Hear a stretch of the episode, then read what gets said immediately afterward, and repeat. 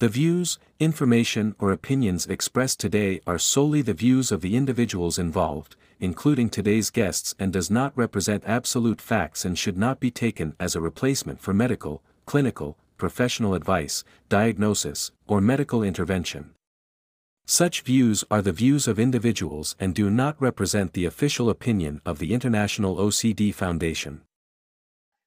It's not not wanting to learn, just never be, having been given the opportunity to kind of know that information recognize it. So I think I'm optimistic that you know we're at a turning point where people are willing to see this as something that's important and i do think that there are lots of coaches out there who are making this a priority because i think like you said like the more like the better mental health that your team does they're going to perform physically better on the field and i think it's recognizing that those two aren't separate entities and you kind of need really need mental health to be strong to also see that kind of physical performance from your team. And when we can recognize that that needs to be a priority i think is when teams are going to have a ton of success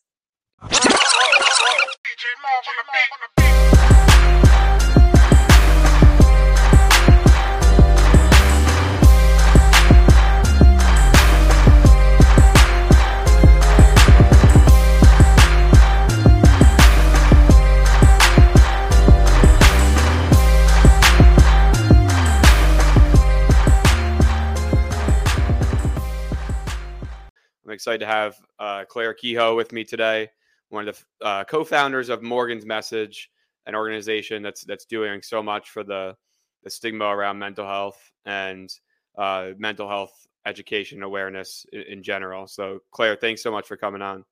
Thanks for having me. What made you shift from orthopedics to to psychiatric uh, mental health? Yeah, that's a great question. Um, honestly, Morgan was a huge factor in that. Um, mm-hmm. So I grad I went to college with Morgan, grew up with Morgan. Um, I graduated in 2019, uh, moved up to New York City, first job post college. Um, I originally was pre med, so kind of always had that plan. Spent all of college completing all those classes, um, hence the major and the minors. Um, but then got up to New York started working shortly after graduation and about a month into my job is actually when morgan died by suicide in july of 2019 um, so that obviously had a huge impact on me. Um, i was loving my job. I was brand new. So i think life was a little crazy just adjusting to real world and then having um, something so tragic like that happen so suddenly um, really forced me to kind of take a step back and evaluate what i was doing why i was doing it. Um, sounds cliche, but the phrase like life's way too short, I think I really felt that sentiment after losing Morgan. Um, mm-hmm. I had lost other kind of like elderly family members in my life, but I had never experienced loss of someone my own age so close to me. Right. Um, especially from something like suicide that came um, unexpectedly. So I think for me, I all of a sudden was like, do I really want to spend the next 10 years of my life um, in kind of medical training? Um, I still love orthopedics. I think part of why I loved orthopedics was because of the athlete aspect of it. Um, right. Sports were always a huge part of my life. Um, and that's why I love now I still get to work with athletes in a different capacity. Um, and For I decided I liked the path of nursing because it was really holistic. So you're still, you know, caring for patients. Um, there's still a lot of medicine involved, but there also is that kind of aspect of looking at your patients as people beyond just what they're you know in the hospital for. So that's really what drove me to nursing. And then i applied to nursing school started last summer and never thought i was going to necessarily go into psych mental health. Um, but at the same time in july of 2020 is when we actually launched the nonprofit morgan's message in honor of morgan. Um, and through the work with morgan's message i realized that this is really what I want to do. Um, and so I'm excited eventually to kind of combine my nursing career with um, kind of my Morgan's message and passion for mental health um, that I get to kind of work out right now outside um, of nursing school. Yeah, for sure. It's it's always a beautiful thing when when you can kind of align the two things, like your your career and and um, you know what you're passionate about. Uh, I think it it it's not that it's rare, but it doesn't you know happen for everybody. So it's it's a special thing to be able to do that.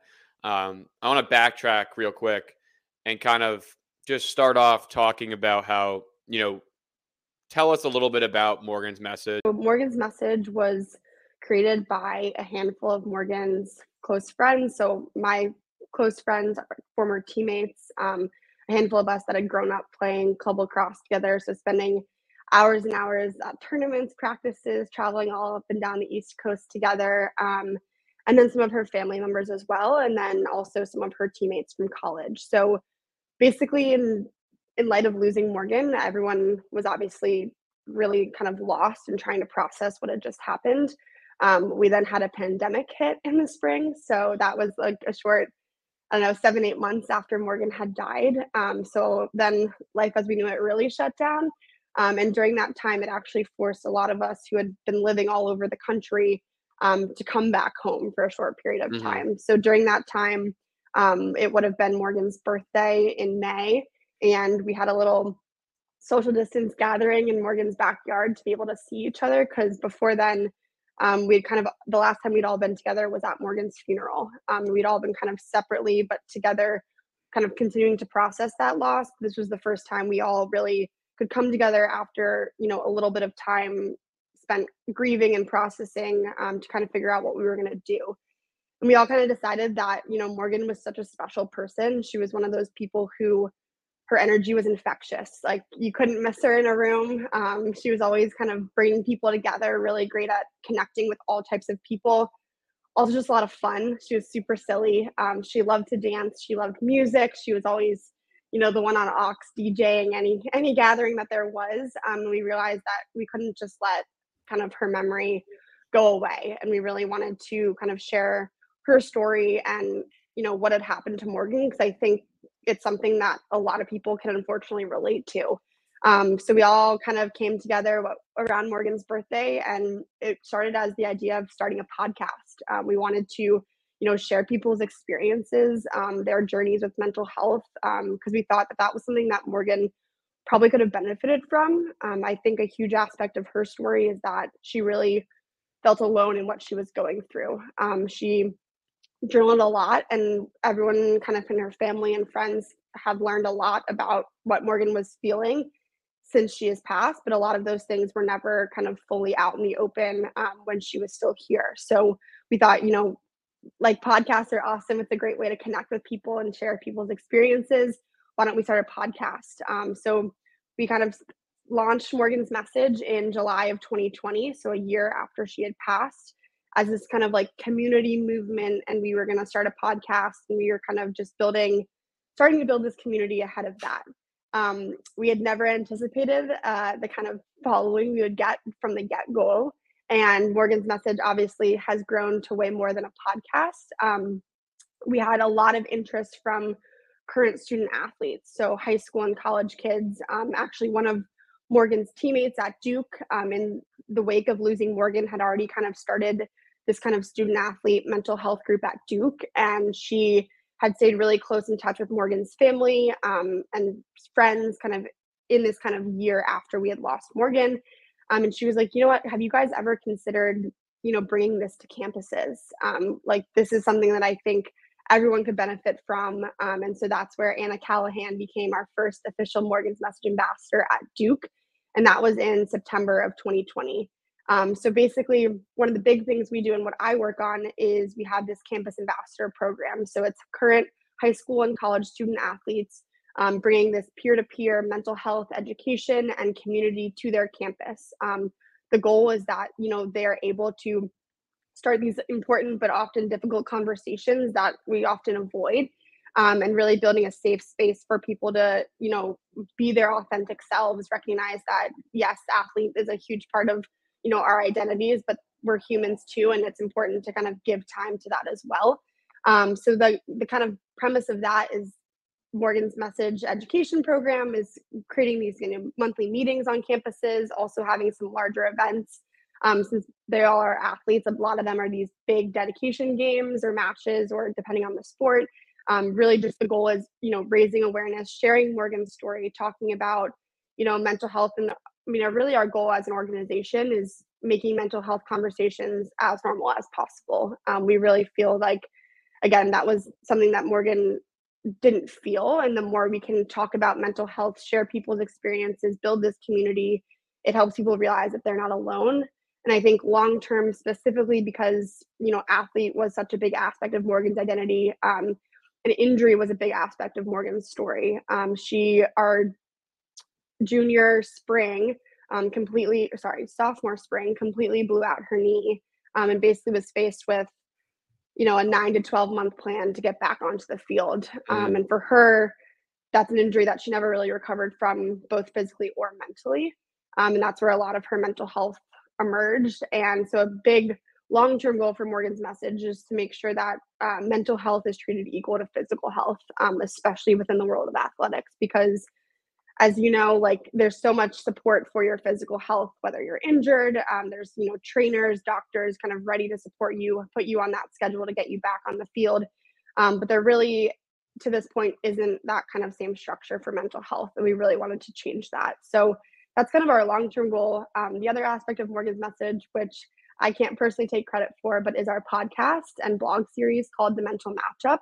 Um, so similar to your platform um, really a space to kind of share people's stories and experiences whether that's current student athletes former student athletes um, you know professionals working with athletes um, and really just giving people a space to you know share these conversations. So that's kind of generally what we're doing as an organization but i'd really say morgan's message the goal is to you know build this community where people do not feel alone if they are struggling with their mental health What's up? It's your host, Tom Smalley. You're listening to the Smalls Talk podcast on Spotify and Apple Podcasts. Be sure to like and subscribe.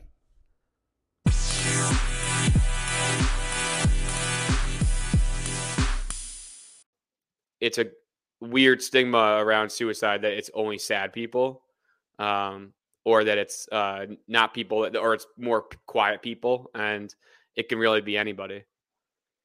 Yeah, I think for Morgan, um, like I mentioned, like her injury was a huge aspect of her story. Um, so her as a person, so she was a top athlete. So on our team, I, I will never forget. Um, we started playing lacrosse together in middle school, and I was already on the team. And Morgan came into tryouts as a new player and was one of those people that just gave everything in her life 110%. Um, so she, none of us knew who she was. There are not like a handful of us that had already been on the team, and Morgan shows up and she's so athletic, so fast, just you know, hustling like no one else you've ever seen at these tryouts. And we're like, oh shit, like who is this girl? Like who, we've never seen her before. Like what is she, is she gonna come and like take over our team? Very intimidating at first, um, but then as soon as she was on our team, like I said, she was one of those people that was just so fun to be around.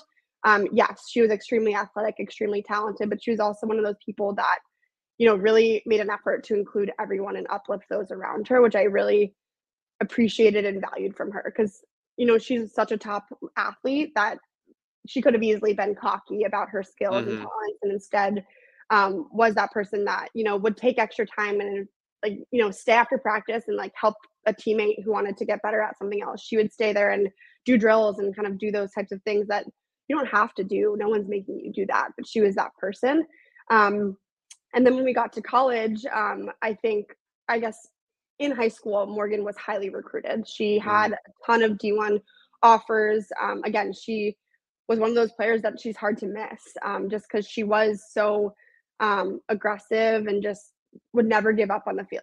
a coach's dream, like one of those right. people that is going to work so hard, um, both on the field and then also put in that work off the field.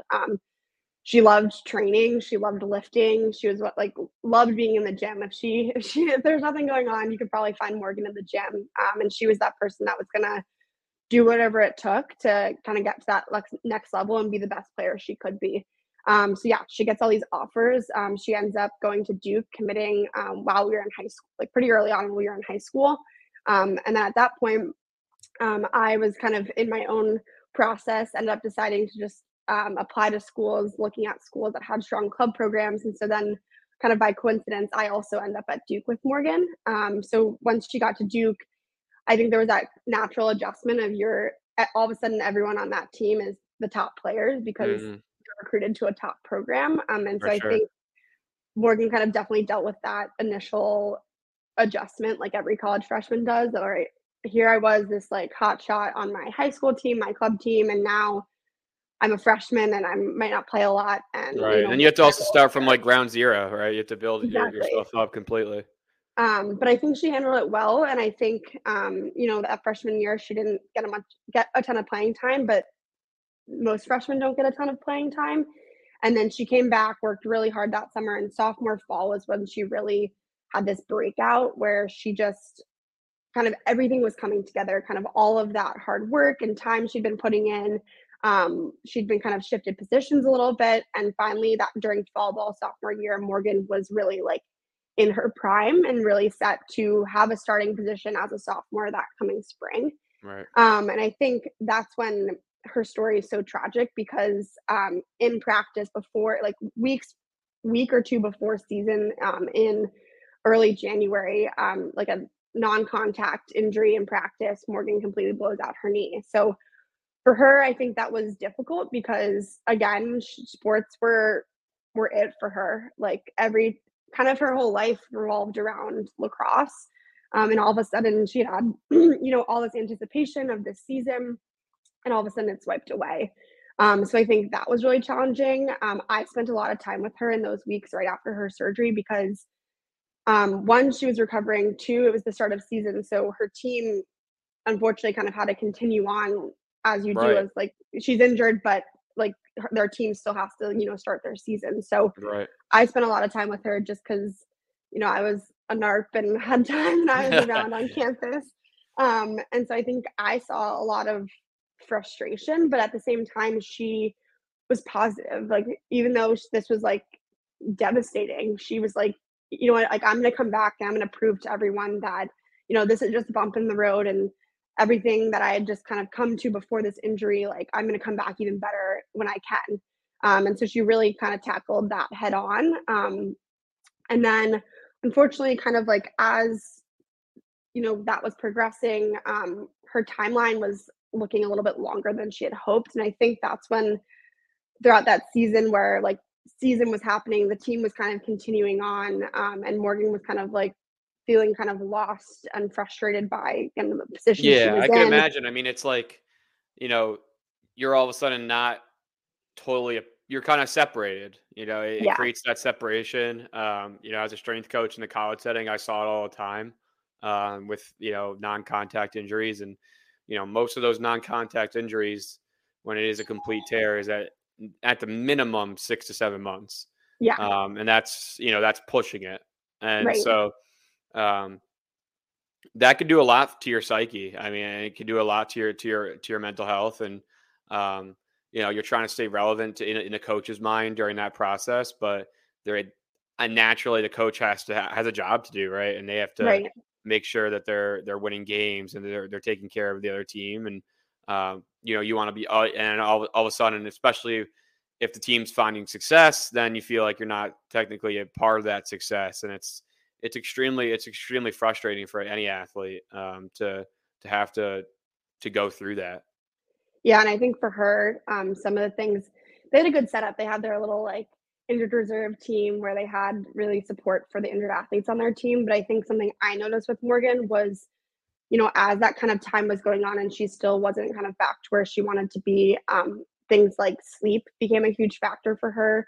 Um, she really wasn't sleeping or she was sleeping at odd hours. And obviously, we know sleep is so important for like body mm-hmm. healing, both for, you know, your mind and your physical body. Sure. Um, and so that was something that I definitely noticed was a change is Morgan I'd never noticed that about her. And all of a sudden, she definitely was looking, you know, more and more tired when I saw her.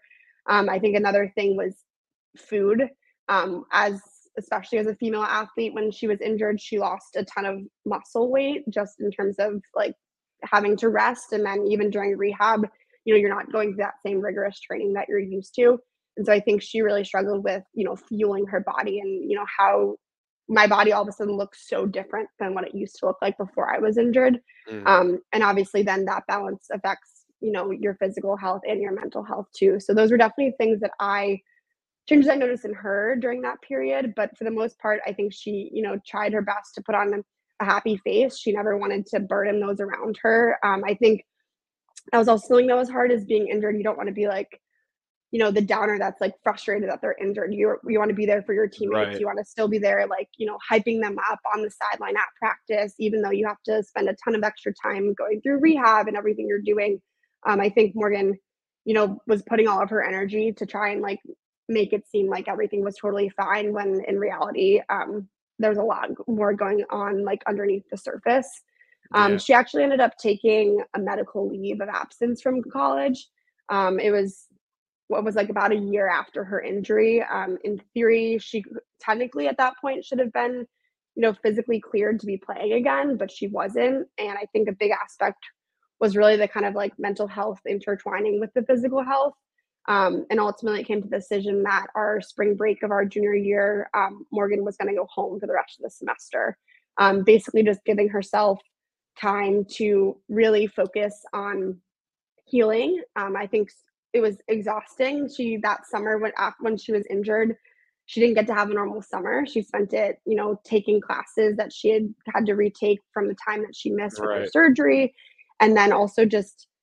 I mean, you already are busy as a student athlete, and then adding the rehab schedule on top of that, I think she had just literally not had a chance to really breathe for ten Right. It's plus full months full time job for sure. full time job. Yeah. So she ended up making that decision, which I think was such a great decision. Um, she went home to Virginia and really focused on both rehab, also her mental health. So seeing therapists, psychiatrists, and um, actually went back to coach. She coached um, the old club that we had played for, and Morgan loved to coach, love to be around younger athletes. So I think that summer was really special for her to kind of try and reset and try and rebuild.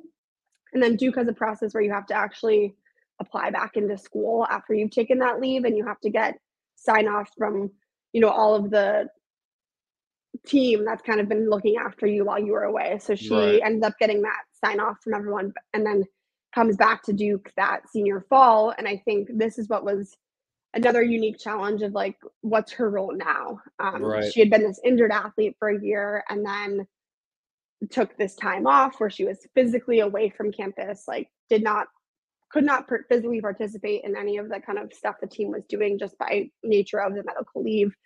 And I think this was really hard for her because she technically was like physically cleared to play, but I think she had this difficulty of, you know, am I a senior? Am I like, am I this like junior and a half? Like, Yeah, it's almost like a loss of team? identity at that point. Um, Yeah. or you know question of identity and then you then you ask i think an under an under um talked about aspect also is the mental side of like like when it- with a non-contact injury um you know you lose a lot of confidence right like it happens when you're just cutting or jumping or whatever like you have to get that confidence to land on one foot you have to get that confidence to respond to a stimulus on the field and and know that when you plant your leg it's not going to buckle your knee's not going to give out you know so it's there's this huge me- mental uh, hurdle to get over too Yeah, and I think that was definitely a challenge for her then too of like, okay, I'm finally back, but this this process took longer than I ever thought it would. And am I actually like confident in where I am right now? Because it's still different than where I was, you know, a year ago, two years ago when she was at her prime. So I think that was really hard for her. And I think that's something that kind of coming back was something she truly probably never really recovered from. Um, and ultimately that winter break, she ended up leaving the team. Um, it kind of was came to the decision that it was probably going to be best for her from both sides for Morgan to really just, you know, focus on herself. And actually, I think the fun of lacrosse that she had loved was gone right um, because that there had just been this struggle over the past year, year and a half of, you know, this was my life and now it's kind of my life and what's going on here. Um, I was I was lucky. She ended up actually calling me up and asking if there was a spot for her on the club lacrosse team because I think she realized that after a couple weeks that she wasn't necessarily ready to fully hang up lacrosse, but she knew that she couldn't keep playing lacrosse at that Yeah. D1 level and the demands of that, both physically and mentally. Um, so I actually got to play one last season with her um, that spring of 2019, my senior year, um, which was great because we had never we hadn't played together in years. yeah that's amazing that must have been super special And I think then is I kind of saw glimpses of like the old Morgan there, kind of the fun and energy she brought to the field that I had always like lo- known and loved. Um, and but I still think deep down that spring, I look back on it and that was a time where Morgan was definitely greatly struggling and really that was something that I was definitely not privy to like the full extent of what was going on, even though I was someone who was, you know, constantly around her. Um, I think she got really good at hiding the pain she was going through. And I think it came from a place of she always gave to others. And she was one of those people that would all would do these kind small gestures for her friends. So for example, I took the MCAT when I was in college and Morgan put a little note under my door the morning of, or she would always leave kind of little things for her friends, just like small reminders to pick them up if they, you know, were having a hard week or things were going on.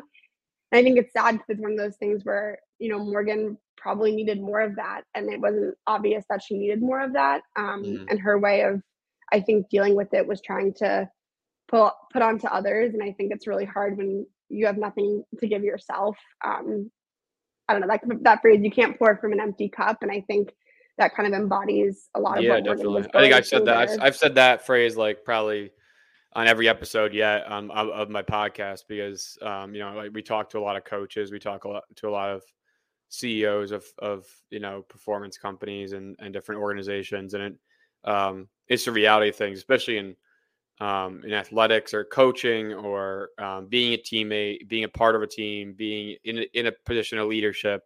Um, you can't pour from an empty cup. I feel like hindsight's always twenty twenty, right? Like you're you're th- you're all of a sudden thinking about like, oh, I guess she did, you know, provide signs here and here and here, or um, like how did I not see this? And there's that, um, you know, those those are really really strong and tough feelings to deal with um, while you're grieving about a loss. well you want to just grieve in general about a loss of, of such a close friend. Yeah, I think that was definitely hard, and I think for me especially because I was at college with her. I think a lot right. of my friends also had this experience, but a little bit different because they were, you know, had been lifelong friends but weren't physically there. And so they're like, oh my gosh, like I had no idea. And I even felt that way because I was like, oh my gosh, like I knew I knew she was struggling. Like I said, there was things I had noticed, but I never but I also knew she was she was getting help. Like she was in theory like going through the motions of right, you know, on the path to getting better. And I think it's just one of those things where again hindsight's 2020 i think she was going through those motions to kind of not worry those around her mm-hmm. but was she you know really buying into therapy and things like that right, i don't know right. and i think that was what was really hard for me was you know balancing feeling like oh my gosh like what more could i have done did i miss things um, but i think it's important i've come to peace knowing that you know at the end of the day we can't go back and i still try and just tell myself that like I did do a lot. Our friends did do a lot. Um, and at the end of the day, it was just an unfortunate situation where Morgan kind of wasn't ready to buy into the help she really needed. And I think that's what can be so challenging is she hid a lot of what was going on so well in a way that none of us could have really fully understood that until unfortunately now. Right, right. Yeah, until it was too late. And um, you know, I think you know what, but what you've done with you know the situation, and um, you know, obviously, we wish Morgan was still here, and and we could have done something then, but you know, think about all the all the all the lives you're going to save now, and and the educational awareness that you're that you're giving to, uh, to that to those types of situations and feelings now. Um, we ta- I talked about it with uh, Kristen Mackel and, and, Sarah Ferris, two clinicians on my on my podcast a week ago, and um, you know, I, th- I think people are, are, the the mental health conversations improving. Um, I think it is getting better, but there is a weird um, people aren't willing to talk about the word suicide. Um, people don't want to hear the word suicide, don't want to talk about the word suicide. Um, when in reality, like that's what's literally like, you know, causing us to lose people like right so like the more we can talk about like and normalize the fact that people have suicidal feelings and and ideate and struggle with suicidal ideation is is extremely um, important yeah i agree i think one of the biggest things that i've taken away and really tried to implement in my life now and i always tell like other people or the ambassadors i work with like it's we can't be afraid to you know ask those difficult questions if people are considering harming themselves or considering suicide because that was something I had never said before. Mm-hmm. And I think um, I've completed first aid, mental health first aid training, and that's one of the biggest things they emphasize there. And one of the things I've done, one of my friends um, that works on Morgan's message with me is she was like, it's so uncomfortable to say those words or say that phrase. Um, and so right.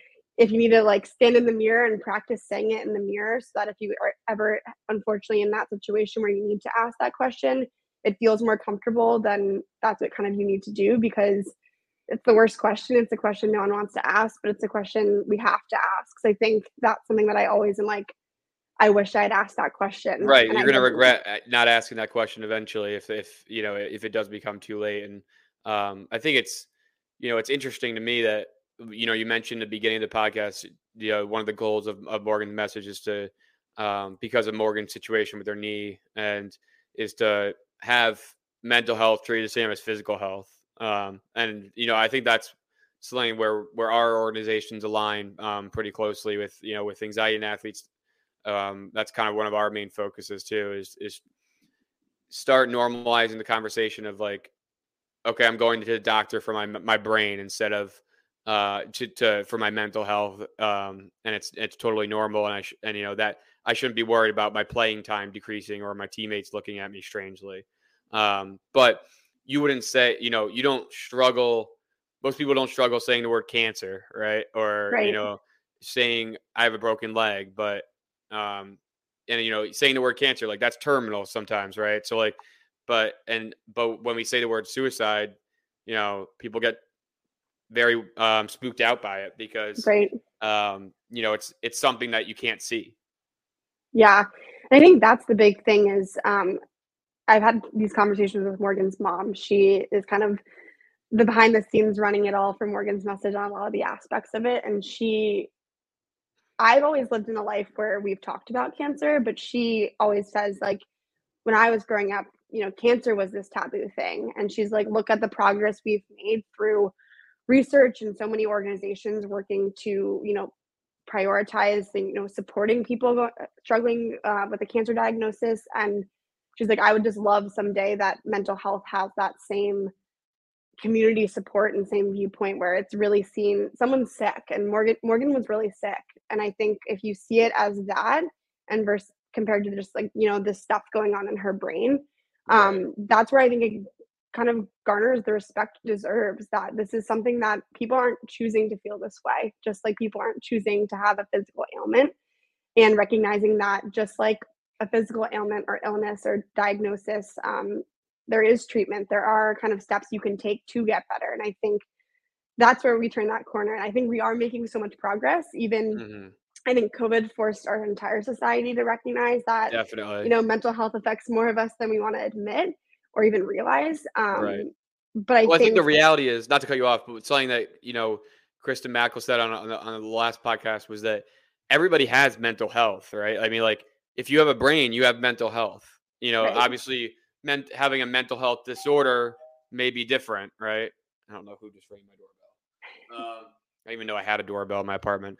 Um, but you know, mental health, you know, disorder. Obviously, like I was diagnosed with obsessive compulsive disorder when I was um, 15. Like it was debilitating my life. I couldn't leave the house, right? So, but so that's obviously a disorder and a mental illness, right? But everybody has mental health because you, if you have a brain, that's the health around your brain, right? And so, um, to say that like you know, mental health only affects X amount of people, you know, it affects everybody. It's it's just to to what degree, right? And so, um, it doesn't mean everybody has a mental health disorder, right? But it, it, it does mean that people suffer from emotions and and feelings, right?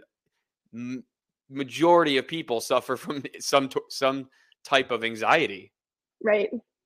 Yeah, I think the other thing is like I someone always says like we have good mental health too.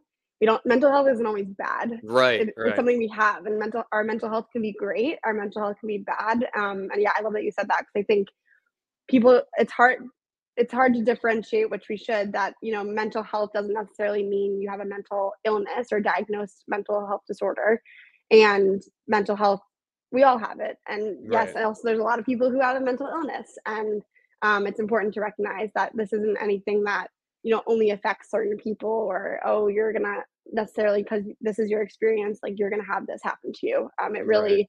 affects all of us and if even if i also would argue that mental illness affects all of us because you know if it's not affecting you personally on a daily basis it's statistically speaking affecting someone close to you in your life right. and in that sense you 100%. are it's affecting you 100% yeah no i know it's so true i mean i think about you know all my friends that and family right i mean they didn't they weren't suffering with their mental health but when i was going through it right like my fa- like i mean god bless my family they put up with so much and you know obviously they were so supportive through through my struggle, but like, you know, it was affecting somebody else that they loved.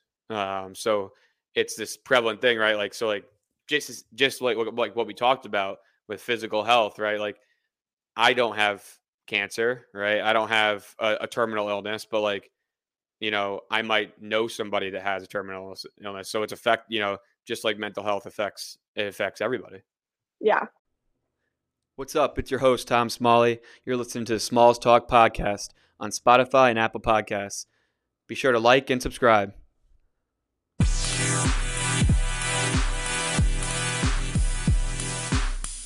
Because I think it's it's one thing to obviously, you know, we need to be having these conversations everywhere, but I think it is there's a level of comfort of coming together with peers to have this conversation. And then obviously that grows to you know your larger team and the adults in your life. But i think with something like mental health that has been just historically difficult to talk about um, i really it's empowering to bring together students to kind of relate to each other and share their experiences um, kind of how the program works is you know all of our ambassadors come to us organically we don't recruit any of them um, every single person you know finds finds Morgan's message somehow and um, reaches out wanting to become an ambassador. And I think that's really powerful because I think that's the most rewarding part for me of working on Morgan's message is connecting with Absolutely. these students and um, the willingness of them to reach out to you is it, that makes a huge deal, right? I mean, like.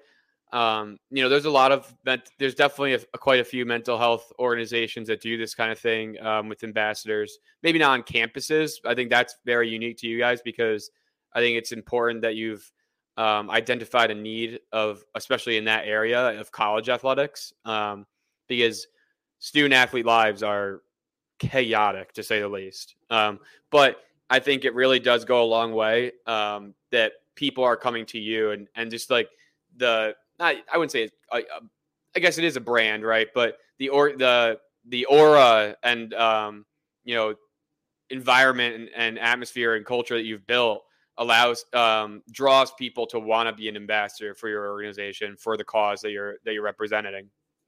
Yeah, and I just feel very lucky to I don't know hear their stories. So when they apply, a lot of there's like a question that asks about you know what why are they wanting to get involved, and I think that's kind of what we were just saying. Like a lot of these people, it's from personal experience with their own mm-hmm. journeys. Mm-hmm. A lot of them is experiences with friends and family members close to them.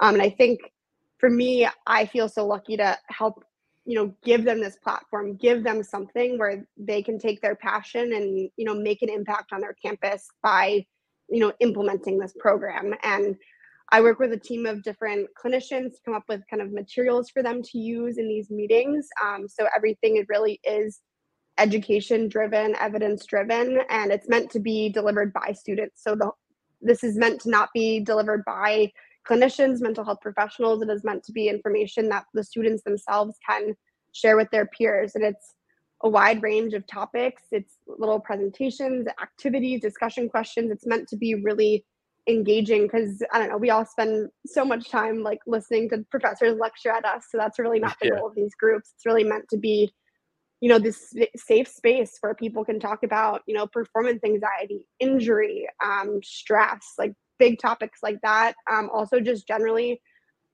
encouraging them to like better check in with themselves and each other. And I think that's what that's what's so inspiring is seeing these students and seeing them kind of have this opportunity and where they take it and like i said they also love to do these larger events on campus and i think those are really special um, where they're you know involving their opponents we've had so many teams have these dedication games and you know, it's opponents who obviously at the end of the day, like everyone just wants to win that game. But the fact that they, you know, take a moment, pause, might have Morgan's message shirts as their warm-ups. There's they make an announcement right. as two teams together about why mental health is important to them. And I think that that speaks volumes. Just having people take time to recognize that this is something that we should all be caring about and prioritizing.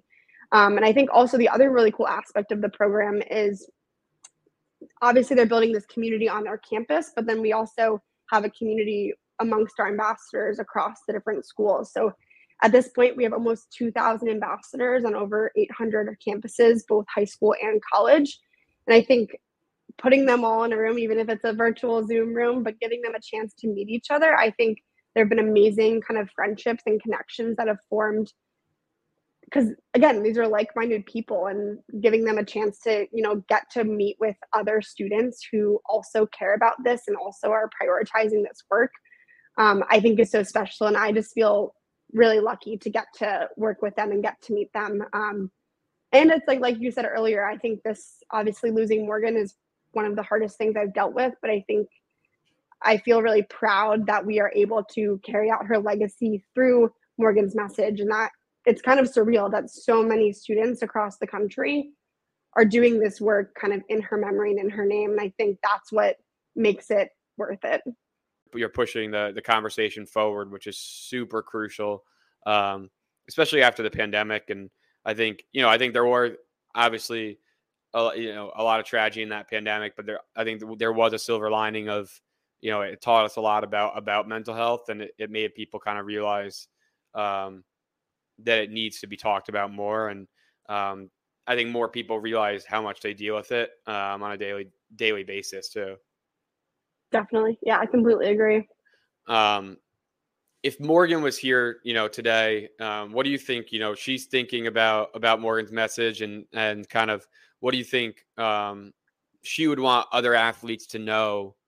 You know, about her struggles and or what you would tell athletes, you know, that are going through similar struggles?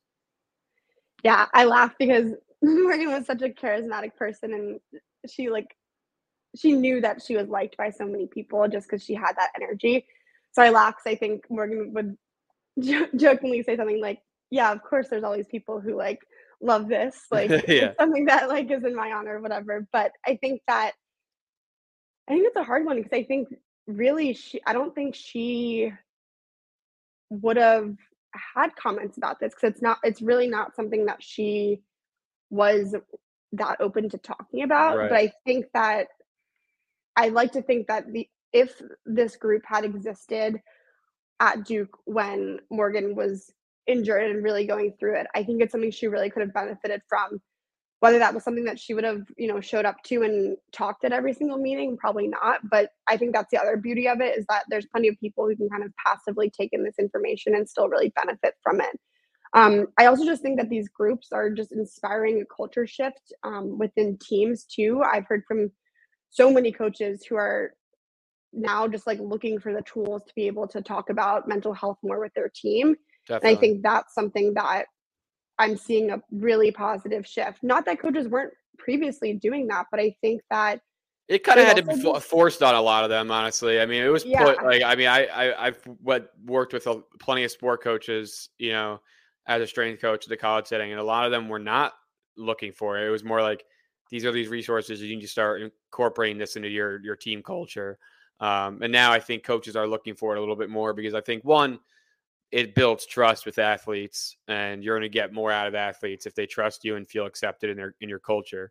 Um, I think outdated thinking of of you know you're weak if you're struggling kind of thing is is is going out the door now, and as it should. Um, right. But I think you know I think that, that's one of the main things we do with anxiety in athletes is, is provide. We want to keep providing more and more resources for coaches, parents, um, team, like even like up upstairs athletic administration, like at, in schools, like assistant ads and just things like that that um, need those resources to kind of create a a, a, athletic culture and, and an atmosphere of accepting that that talk. Yeah, and I think it's totally generational too. I think like I look at like my parents and they especially never talked about mental health. So I think and I think right. there's plenty of coaches that are significantly older than their players and i think it's a matter of it's not a it's not not wanting to learn, just never be, having been given the opportunity to kind of know that information, recognize it. So I think I'm optimistic that you know we're at a turning point where people are willing to see this as something that's important and i do think that there are lots of coaches out there who are making this a priority because i think like you said like the more like the better mental health that your team does they're going to perform physically better on the field and i think it's recognizing that those two aren't separate entities and you kind of need really need mental health to be strong to also see that kind of physical performance from your team and when we can recognize that that needs to be a priority i think is when teams are going to have a ton of success. Yeah, for sure. No, I mean it, it, goes it goes without saying. I mean it goes back to that what you were saying earlier about that um, you know being a nurse in your in your field like that looking at your patients more than what they're in the the you know the the emergency room for or, what, or the doctor's office for, right? It's it's uh, looking them as a looking at them as a human being and and what they're going through outside of what that acute problem is, right? And so um, it it carries over to athletes, right? Just looking at things with a, a holistic realm and uh, lens, and so. Uh, but I really appreciate you you coming on and and um, you know carrying Morgan's message, no pun intended, and and uh, doing her justice by uh, sharing her story so well, and and and she sounds like she was an, an tremendous person, um, one of those people that just has walks into a room. I, I, feel like everybody always knows those people that just walks into a room and you can feel their presence. Um, you know, she sounded like one of those people, and I think what you what you guys are doing is is so important and um, is pushing that that conversation forward and going to help so many people. Yeah, thank you. I hope so. I feel like in the short kind of since we've started in 2020, um, we've definitely seen some major wins and progress. So I'm optimistic that 2023 will bring even more um, exciting stuff for Morgan's message. So yeah, thank you so much for having me here today. Definitely. Thanks, Clare.